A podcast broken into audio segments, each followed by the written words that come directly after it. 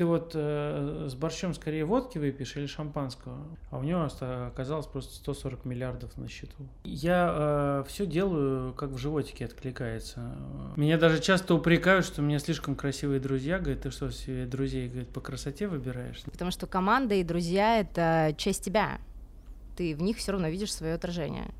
Да, мы во всем должны видеть свое отражение.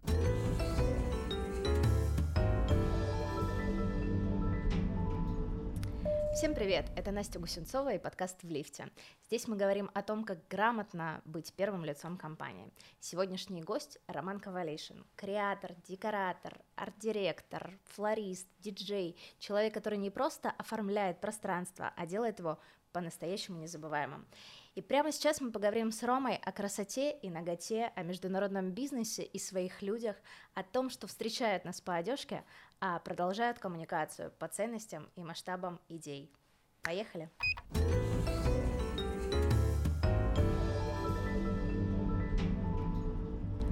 Рома, привет. А, за привет. тобой очень сложно уследить э, на самом деле, хоть ты и очень активный в медиа, очень активный в Инстаграме, например.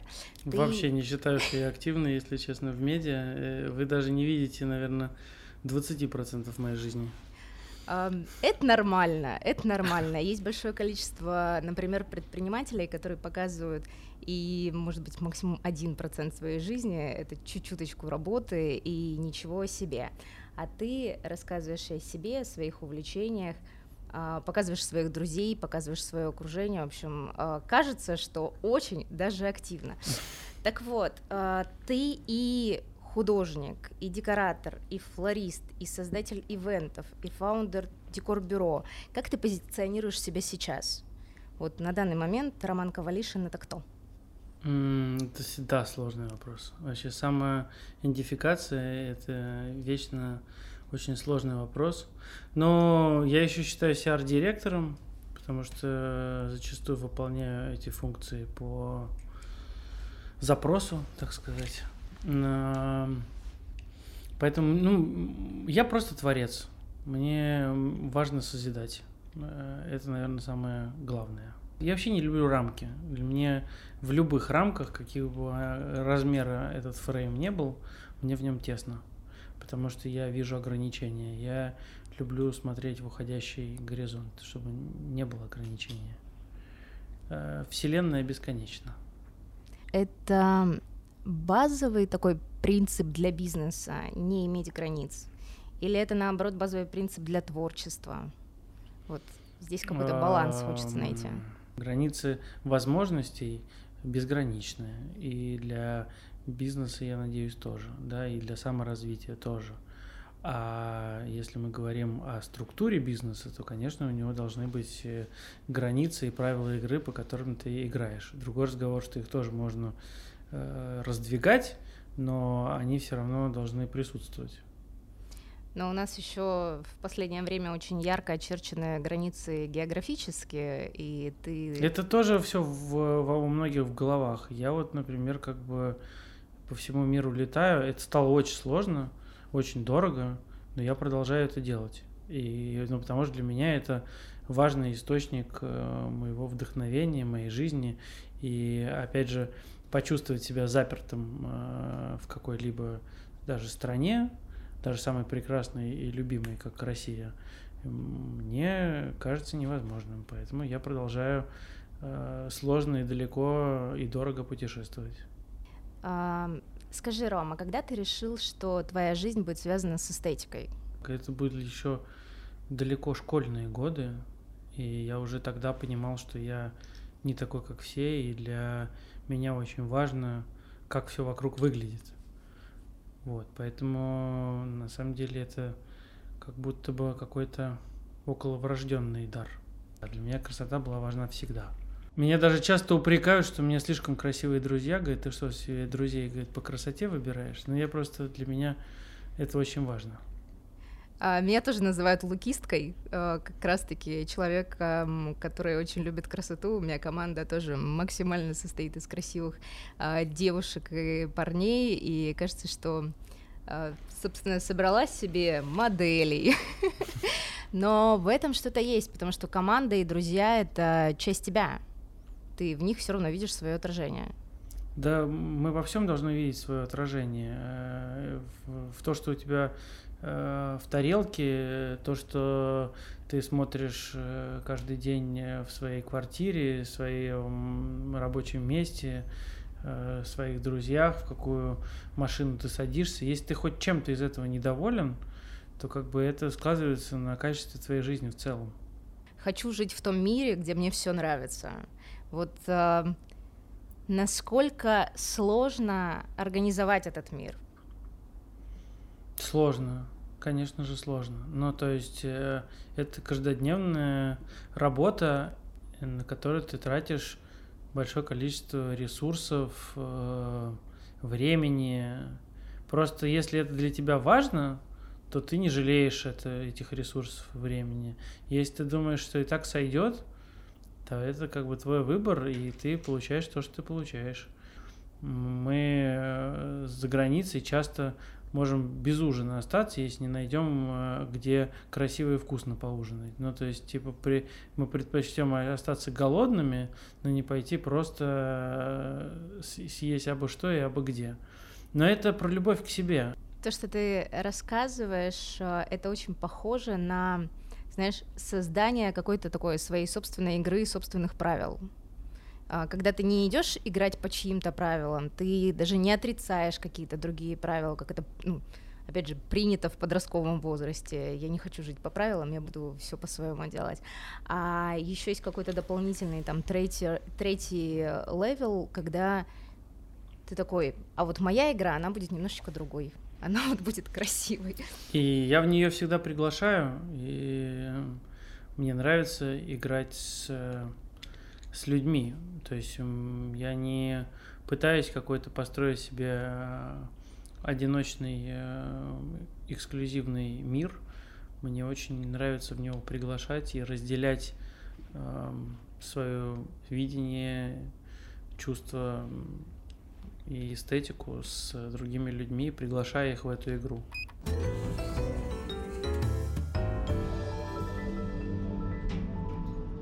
Дорого-богато и визионар. Что это за проекты? Почему из одного проекта появился другой? Дорого-богато был открыт в 2005 году, когда всем хотелось дорого-богато. И у меня э, был партнер, Наташа Вострикова, сейчас нынче Романова, с которой мы придумали и реализовали этот проект.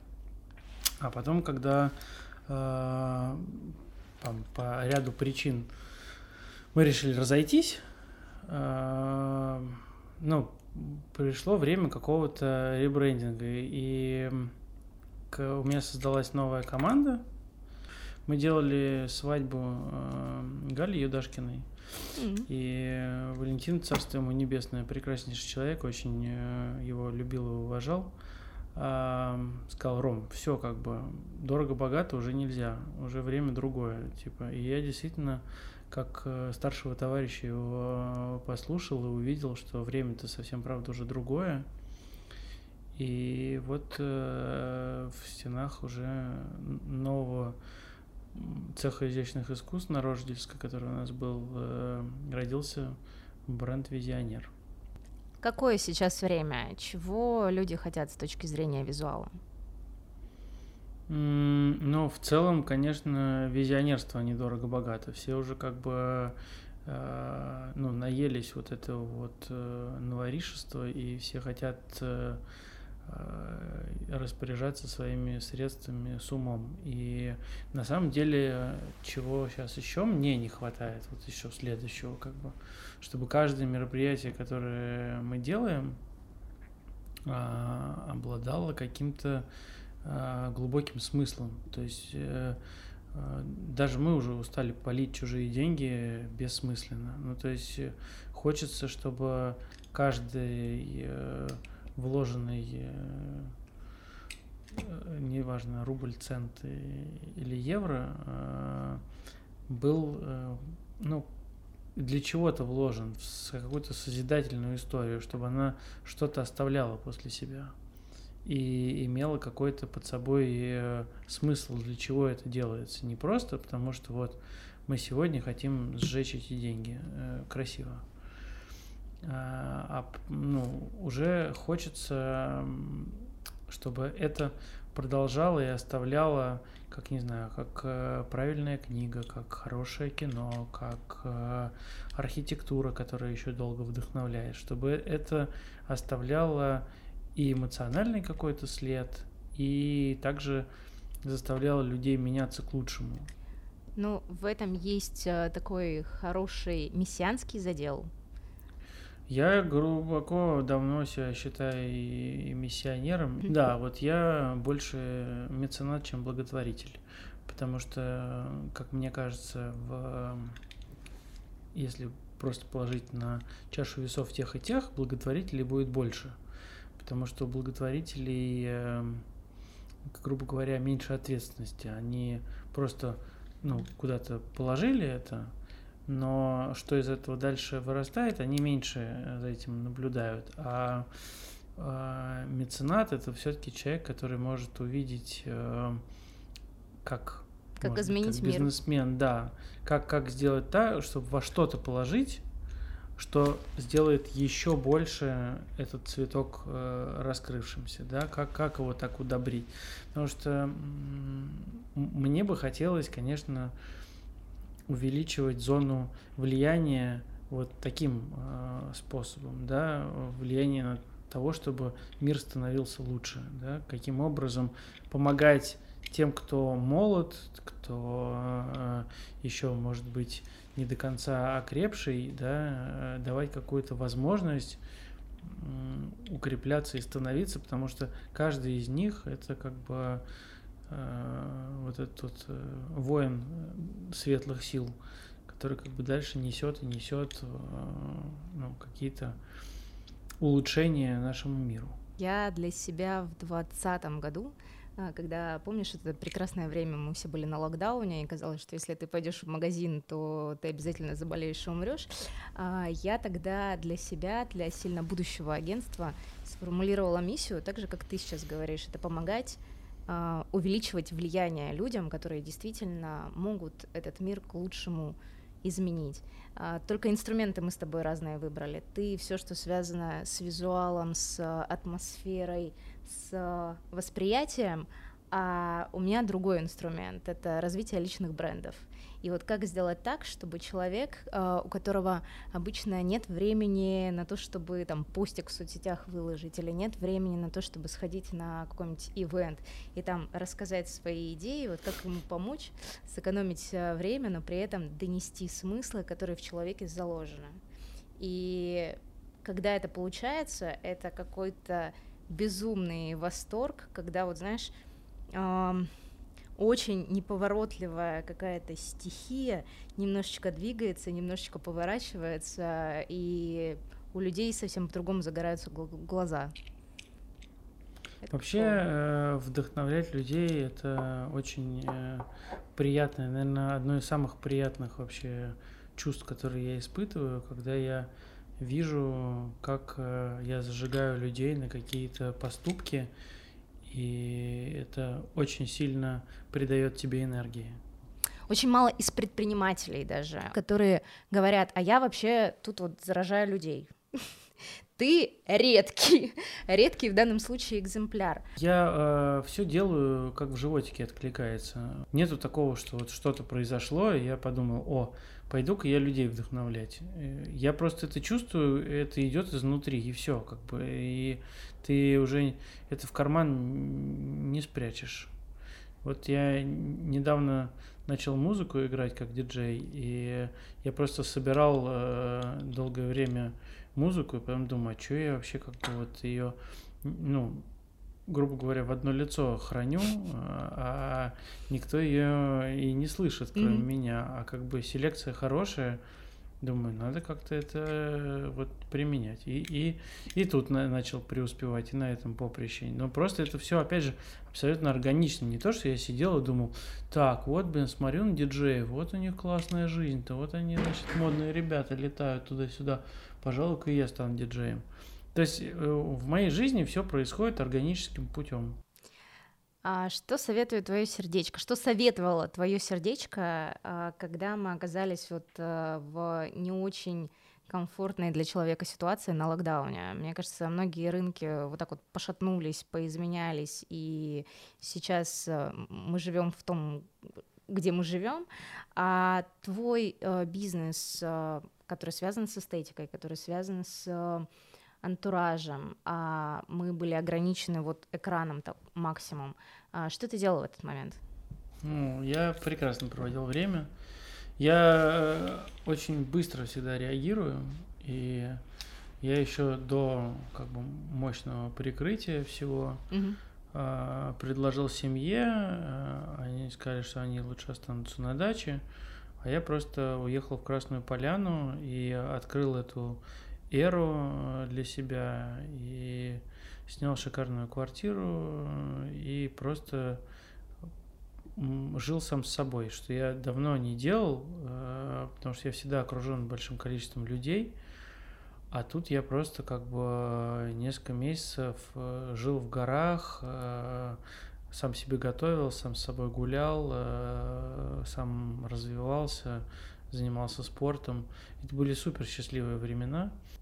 Ко мне приехал человек 100 туда потом как бы. э, И по- у нас случилась такая полянская эра, полянская семья, а, появился новый круг, а, который очень крепко и до сих пор как бы сплотился. Жили, наслаждались природой и э, открывали для себя различные практики. В общем, это было шикарное время. Конечно, оно очень сильно погубило бизнес, то есть до того, как э, э, локдаун случился, у меня только на зарплате было 17 человек, а когда были как бы проекты, там их доходило там до 40 и до Мгм. 50, а, ну, был, был супер цех, э, тоже уникальное место, с которым тоже пришлось проститься из-за того, что никто не хотел идти ни на какие уступки. Это был болезненный, конечно, период. Но в целом, конечно, для бизнеса это был сильный удар, от которого, наверное, мы до сих пор как-то еще отправляемся, так или иначе. Но какие-то двери закрываются, какие-то открываются, и я очень благодарен тому времени, потому что я с очень э, многими людьми, с которыми я сейчас близко общаюсь, э, именно свои отношения создал именно в Красной Поляне. Ну и это вообще для меня до сих пор осталось таким местом э, силы. И какое-то время планировал, что я там останусь жить, но эм, как пел э, Шнуров, наверное, это баба не моего масштаба. Я просто не понял, что как бы, ну, это все равно деревня, в которой как бы все все равно по-деревенски пока мыслят, и нету там моему задору размахнуться.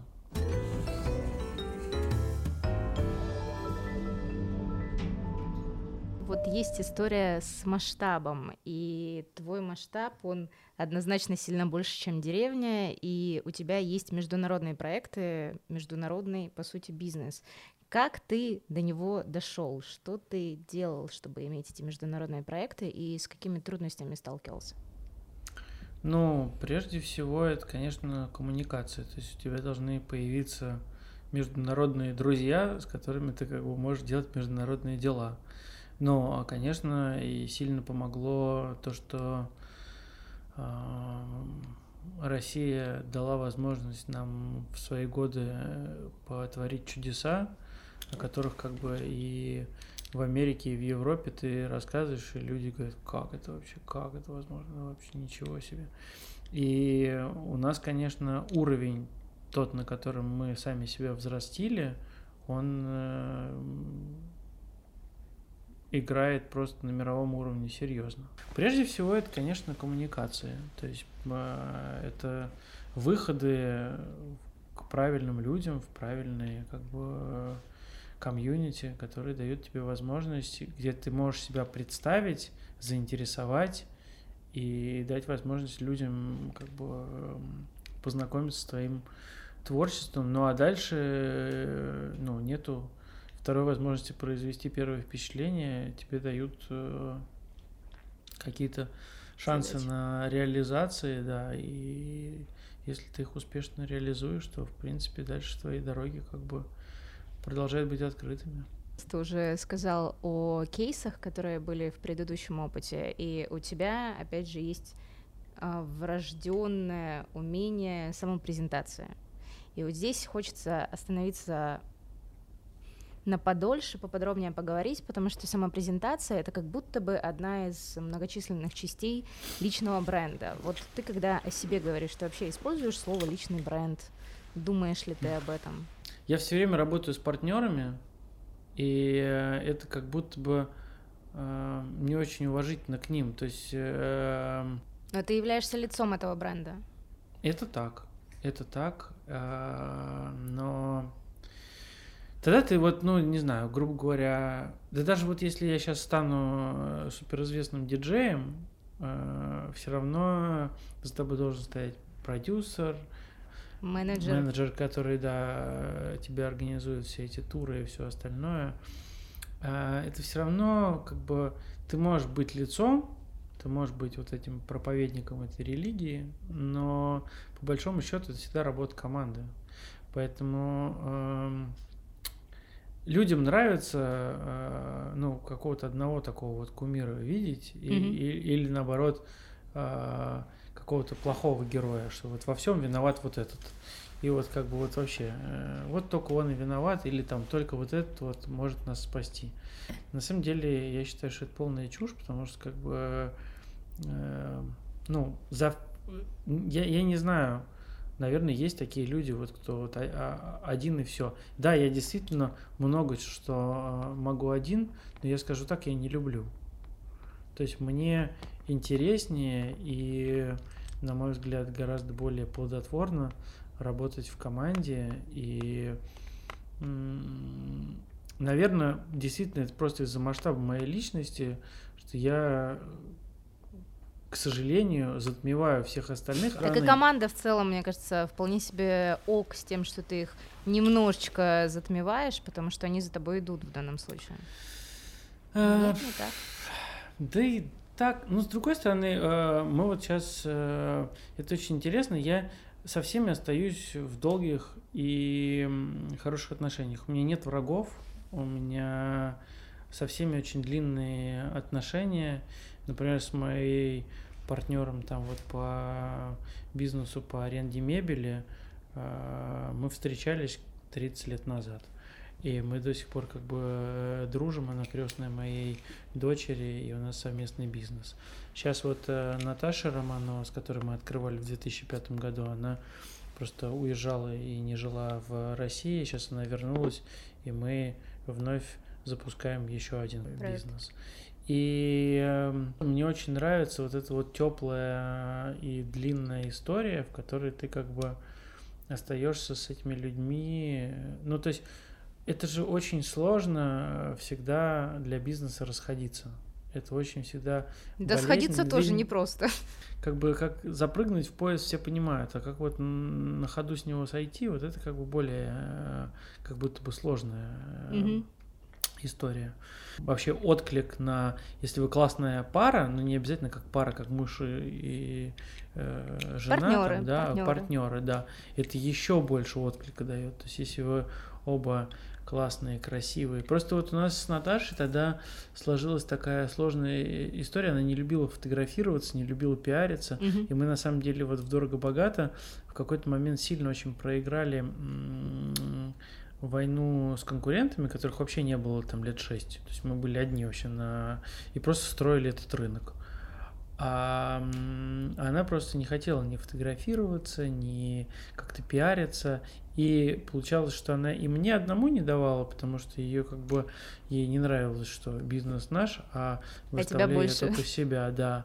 А, а, а с другой стороны, она сама тоже этого не делала. И вот она сейчас уже как бы по прошествию стольких лет Сейчас а, она уже, конечно, пересмотрела свои, эм, ну, и набив те шишки. А как бы если мы тогда занялись э, правильным пиаром, то я считаю, что смотреть на именно пару э, каких-то успешных людей гораздо интереснее, чем на одного какого-то человека. У меня помимо бизнеса агентского есть еще, ну, я это называю хобби, увлечение кино. Я в качестве продюсера снимаю кино полнометражное, игровое с моим мужем. И здесь как mm. раз-таки история про партнерство в паре непосредственно. Это крайне востребовано по нескольким параметрам. Первый у меня есть такое чувство, что вот глобально масса людей несколько разочарована в партнерствах, ну то есть не видят какие-то крепкие отношения, и хочется видеть хотя бы где-то на картинке, а вот что такое действительно может быть. Дальше, если вы улыбаетесь, если вы харизматичны, если вы не мудаки, как это говорится, то это привлекает еще одну волну. И если получается по итогу качественный продукт, а, то вот эта вот связка два давай назовем, хороших человека, собрались вместе, они что-то вместе сделали, доверяя друг другу, и это что-то хочется смотреть, этим хочется делиться, и тогда вот эта вот связка, она даже не с точки зрения пиара, но с точки зрения продукта максимально такая увесистая, классная. Да, и за этим хочется и наблюдать, и об этом хочется рассказывать. Это так и есть. Ну, вообще я как бы давно строю отношения и для меня просто как будто нету времени разделять, чтобы моя личная жизнь разделялась с работой. И это, ну, и хорошо, и плохо, потому что, конечно, это большие сложности в, так сказать, менеджерении этого процесса э, ведет, но с другой стороны я вижу и другие бенефиты, и даже не представляю себе, как э, жить по-другому. Ты считаешь себя счастливым человеком? Конечно, однозначно, да, однозначно. Да,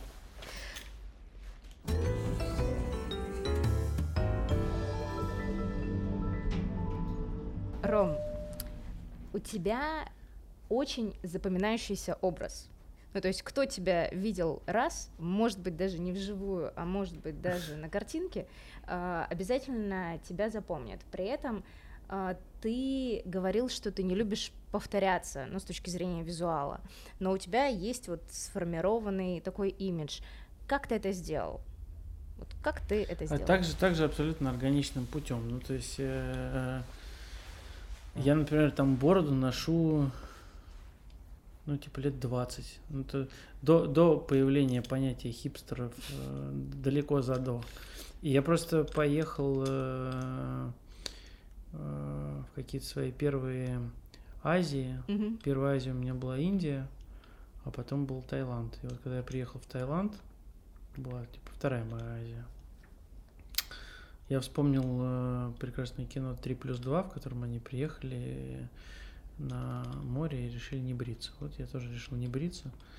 И вот это как бы больше 20 лет назад случилось, и я как бы не перестал... Э, я просто понял, что зачем себя всю жизнь скоблить?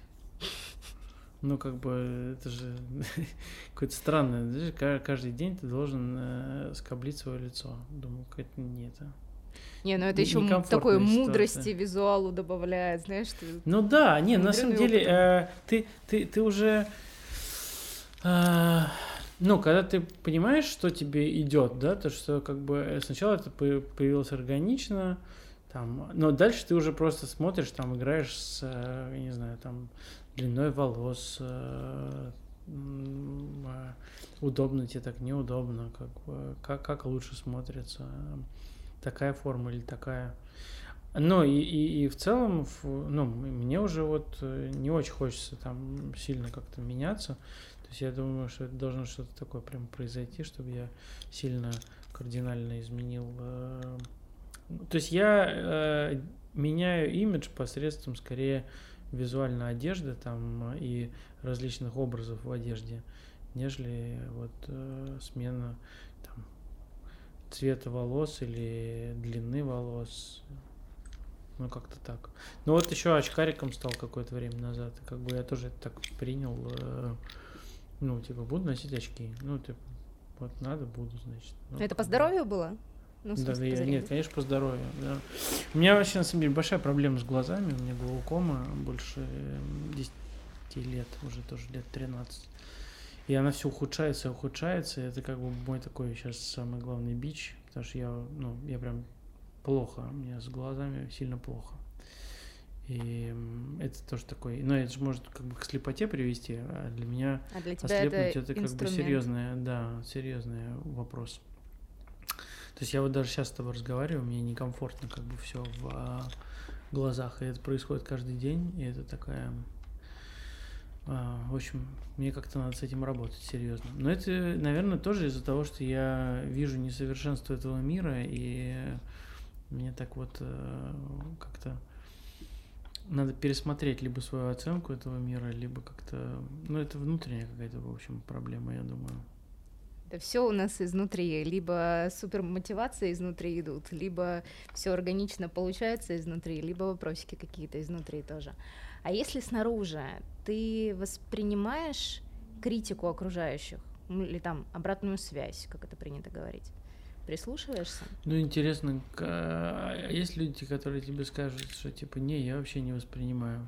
Ну, мне кажется, любой человек, который скажет, да, конечно, что Конечно, я воспринимаю. Ну, то есть, э, мне От кажется, кого? Са- са- самые максимальные самодуры, которые вообще нельзя критиковать, тебе ответят, что, конечно, я воспринимаю критику. Но я еще, видишь, эм, я все-таки не считаю себя сильно медийным, и я вообще не выхватываю какого-то хейта э, в, со стороны соц, социума и соцсетей, mm-hmm. поэтому я так, ну, с этим не сильно э, сталкиваюсь, я не переживал этих проблем. Э, Но при Поэтому... этом, подожди, ты заметно активно местами эпатируешь. Например, я помню, как э, подписчик твоего инстаграма, например, так. фоточки с голой жопкой, это было. Слушай, у нас было видео с голой жопкой, которое как бы из поляны тогда набрало там, по-моему, 11 тысяч лайков, но его просто удалил э, Инстаграм, хотя я не считаю, что там было что-то такое. Ну, как бы э, мы просто у нас человек 15 забежало в... Э, Море? Э, не, в водопад. О. Водопад. Да. А, да, я просто не считаю вообще наготу чем-то эпатирующим. Я считаю, что люди должны уметь а, раздеваться и обнажаться, потому что это обнажение чистоты их мыслей. Если они как бы все хотят а, прятать, это как бы и, вообще в принципе, наверное, ну, о складе вообще их мышления э, говорит. Поэтому я вообще бы хотел, чтобы люди э, с какой-то периодичностью ходили вообще на голые собрания, чтобы они вообще чувствовали, э, что они вот так рождены, что они как бы не могут все время закрывать себя масками, потому что одежда это такая же маска, это как бы некие коды, которые мы как бы прописываем и говорим, вот я вот такой, ты, пожалуйста, меня, пожалуйста, вот таким вот восприми. А, ну и в целом многие и с телом так работают, что как бы они там его максимально там как-то закачивают или еще что-то для того, чтобы тоже как бы иметь возможность сказать, а я вот там вот такой. Не потому что это просто там по здоровью хорошо, это даже может быть часто и, и уже и плохо по здоровью, а не хорошо. Поэтому вот э, именно ситуация в том, что принимать себя, то, что у меня не идеальное тело, например, для меня раздеться, это как бы принять себя и не бояться э, себя таким, и не бояться... Что кто-то э, скажет, себя, что ты нехорош. Да, что, что, да, что ты нехорош. Э, смотри, э, кажется, э, что сейчас есть вот в сторону одежды пойдем, какие-то базовые шмотки, там типа джинсы и футболка, которые... Худи. Худи, о, отлично, а, которые для людей являются униформой. Альтернативой, ну вот знаешь, альтернативой обнаженке хотелось бы сказать, но в целом наоборот это вот в себя в мешок упаковать и идти с этим. И что спасибо Билли Айлиш, конечно, за культуру, которая привнесена вот оттуда, как будто бы, потому что она амбассадор вот этого изначально была всего а, супер объемного, что не подчеркивает фигуру. Тебе ам, как творцу это больно, тебе хочется конечно, раздеть конечно, людей. Конечно, конечно. Ну, э, я понимаю, что э, это тоже произошло, опять же, начало этого всего э, дал ковид, Мгм. когда как бы а пропало места, куда ты как бы должен как-то Наряжаться. соответственно, да даже не наряжаться, соответствующе выглядеть, потому что это же вопрос про э, соответствие. Э, ну, ты просто, ты вот э, с борщом скорее водки выпьешь или шампанского. Вот как бы это про то, что неплохо ни шампанское, ни водка, просто как бы оно должно быть соответствующее. Поэтому эм, просто лю- людям перестало быть нужным э, чему-то вот соответствовать, да, и кто-то вылез из костюмов и начал э, э, зумы без штанов вести, э, кто-то, значит, э, начал просто понимать, что да я вообще больше в офис не хожу, мне э, вообще не надо, надо, да. да. Но это вопрос уместности. Насколько твой внешний вид соответствует месту. Пр- Проблема просто в том, что люди не знают в этом э, грани и меры. И сейчас, когда ну, в достаточно даже нарядные заведения люди приходят э, вот так, или там они приходят в театр так, для меня это уже, конечно, какое-то неуважение к вообще к ну, тем творцам, которые делают для них этот продукт. Ну а с другой стороны, те тоже э, лояльно поступают, дабы не отпугнуть хоть какого-то клиента и соглашаются на все это. То есть у нас нет ни одного заведения в городе, в котором как бы какой-то там дресс-код Мгм. э, плюс-минус ты должен соблюдать. То есть раньше это хоть Пушкин какой-то был, куда тебя могли там не, не пустить там в чем-то. А я еще такие времена застал, слава богу. А, а сейчас это вообще ни одного такого места нету.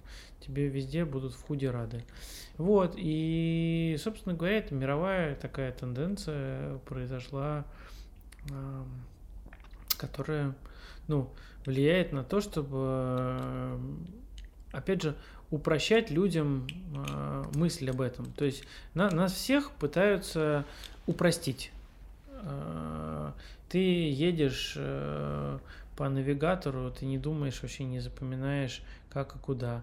У тебя есть набор базовых шмоток примерно одного цвета, которые как бы легко между собой комбинируются, тебе в них мягко и удобно. И это, и это уже тоже супер, и не паришься.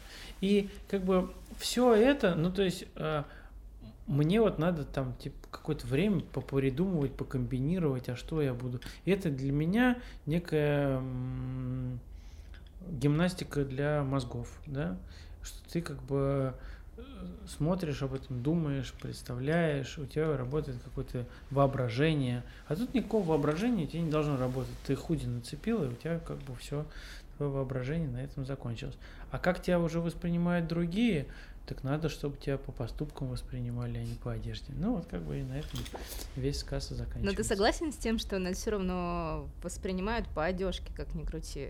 С визуала начинается все восприятие. Да, у меня тут э, была эм, такая неприятная ситуация, в которой я как бы эм, за которую я себя очень осуждаю. Я э, э, тоже поставил такое клише на человека, вот, э, который сам подошел ко мне поговорить и пообщаться, и сам был настроен на это общение. Мгм. А я ляпнул на него клише и подумал, что он не так достойно э, выглядит, как мне бы хотелось. А у него оказалось просто 140 миллиардов на счету. Ну, как бы вот. И все. Ты что, не видел, как выглядит Цукерберг? Конец истории. Мы, мы мыслим некими шаблонами, и Мгм. все, что мы видим в мире, мы пытаемся катализировать ката- от слова каталог, да, и прилепить куда-то вот все, что мы видим, мы как бы представляем, что мы об этом что-то знаем. И мы никогда не пытаемся мыслить и посмотреть на тему того, что, ой, а может быть мы вообще не знаем, как вот, ну вот я беру кружку там, да, а может быть я вообще не знаю, а какая она вот на ощупь. Может я ее сейчас возьму, она будет мягкая, это будет для меня удивительным там, да, хотя я вижу, что она твердой формы там. Ну и вот все, если бы мы практиковали подобный вид мышления, Мгм. когда мы не говорим, да, я знаю, как это там, типа, а когда бы нас вещи в, вокруг нас больше удивляли и давали нам вот э, такое новое, новое, новое впечатление, взгляд и впечатление, да. То, и, и мы бы не говорили, что мы все знаем и все понимаем, как бы вот это вот. Э, ну на этом весь все... маркетинг построен, по сути, когда э, люди для того, чтобы сэкономить себе время для принятия решения, уже на каком-то эмоциональном уровне, вот где вот эти вот каталоги, шкафчики, полочки, э, понимают, а что им нужно, и часто не пробуют новое.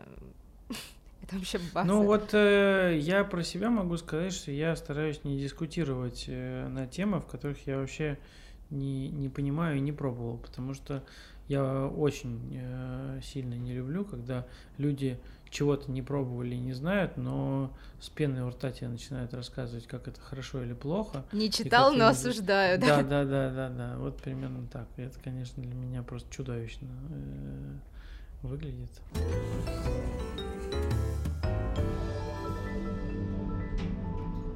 Если про худи вернуться к этой теме, а, то, что мы, мы, люди, в широком нашем количестве, объеме, не паримся на тему внешнего вида в большинстве своем. Это про нетребовательность к себе? да, это как раз тоже какие-то общие правила игры. Ну, то есть, э, ну, например, вот если бы можно было голенькими ходить, ну, то вот представь, сколько бы людей голенькими бы ходило. Немногие. Ну, то есть, ну, а это кажется. Вот если бы стереть вот эту вот э, грань, где ты рождаешься, а тебе говорят, что ты должен одеваться. Ну, то есть, типа, вот э, э моя дочь со мной, э, ну, достаточно долго э, росла. Сейчас она живет, к сожалению, э, в другом городе далеко. И как бы, ну, у нас нормально было ходить голым по угу. дому. И в этом нет ничего, как бы. Я, э, ну, мне многие задавали вопрос, там, типа, а ты что, вообще нормально, как бы у тебя вот тут там э, ребенок, там, то все.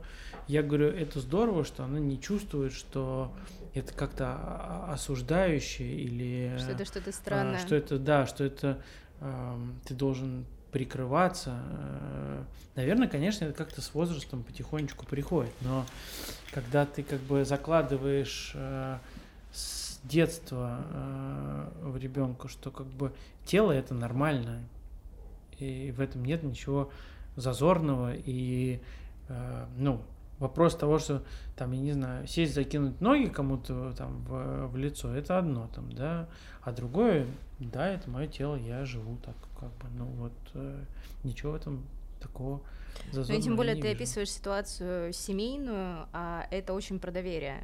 Ну то есть ты перед кем можешь раздеться, давай назовем вещи своими именами, то ты так этому человеку должен доверять. По-хорошему, э, это здорово, чтобы люди вообще, в принципе, друг другу могли доверять. Ну, то есть, представь, насколько Неплохо мир бы был бы. бы, да, насколько мир бы был бы лучше и светлее, если бы люди могли перед друг другом раздеться. Ну вот, просто себе смоделируй такую ситуацию, что ты э, просыпаешься там, где не было вот этого осуждения, не было того, что все должны быть одеты. И вот у тебя жара на улице, все спокойненько вышли голенькие и пошли. А, и, и это было бы совершенно другой уровень как бы доверия и восприятия друг друга, понимаешь? Коммуникации, да. А, а понятно, что сейчас это даже сложно себе представить. То есть это как бы как это надо отмотать все на, а, назад. Ну, знаешь, если поехать э, в какую-нибудь Африку или в какой-нибудь Занзибар, то вполне себе. Да, слушай, во Франции есть город, который так живет целиком. Вау. Не надо в Занзибар ехать. Целый город живет как бы по таким правилам. Ты можешь абсолютно э, голый прийти в любое заведение. Но э, будь то магазин или театр. Но как бы понятно, что это узкая э, группа людей. Но это не для всех. Вот это вот уже пунктик, который. Так, не ну, это всех. не для всех, потому что это так было заведено долгими. Просто когда завели, я так думаю, что одежду, угу. А, просто люди не были на таком уровне, наверное, развития, чтобы просто не а, реагировать как орангутанги друг на друга. А, а сейчас они уже вроде этого уровня достигли, но а, теперь в чаше весов в другую сторону упала, и как бы все максимально пытаются все закрывать. В интересное время живем, как говорится. Да. Ром, у меня э, последний вопрос остался для тебя.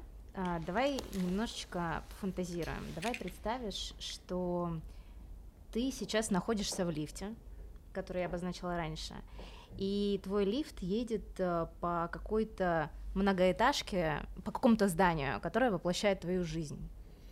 Вот где ты сейчас находишься в этом здании? На каком ты сейчас этаже? Хм. Ну, слушай, мы все равно каким-то образом привязываемся э, к возрасту, и э, я надеюсь, я надеюсь, что это все-таки треть. Mm-hmm. А, но при этом я уже такую яркую и насыщенную жизнь прожил, и столько всего со мной случилось и произошло, что я готов умереть и завтра. И для меня, ну, как бы,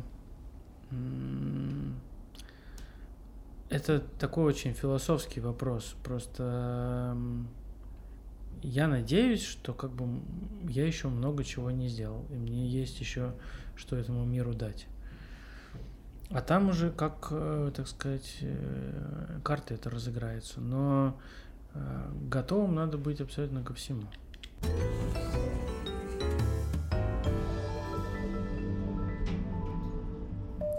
Это был подкаст в лифте. Если вам понравилось, подписывайтесь на канал, ставьте лайк и делитесь этим видео с друзьями. До встречи!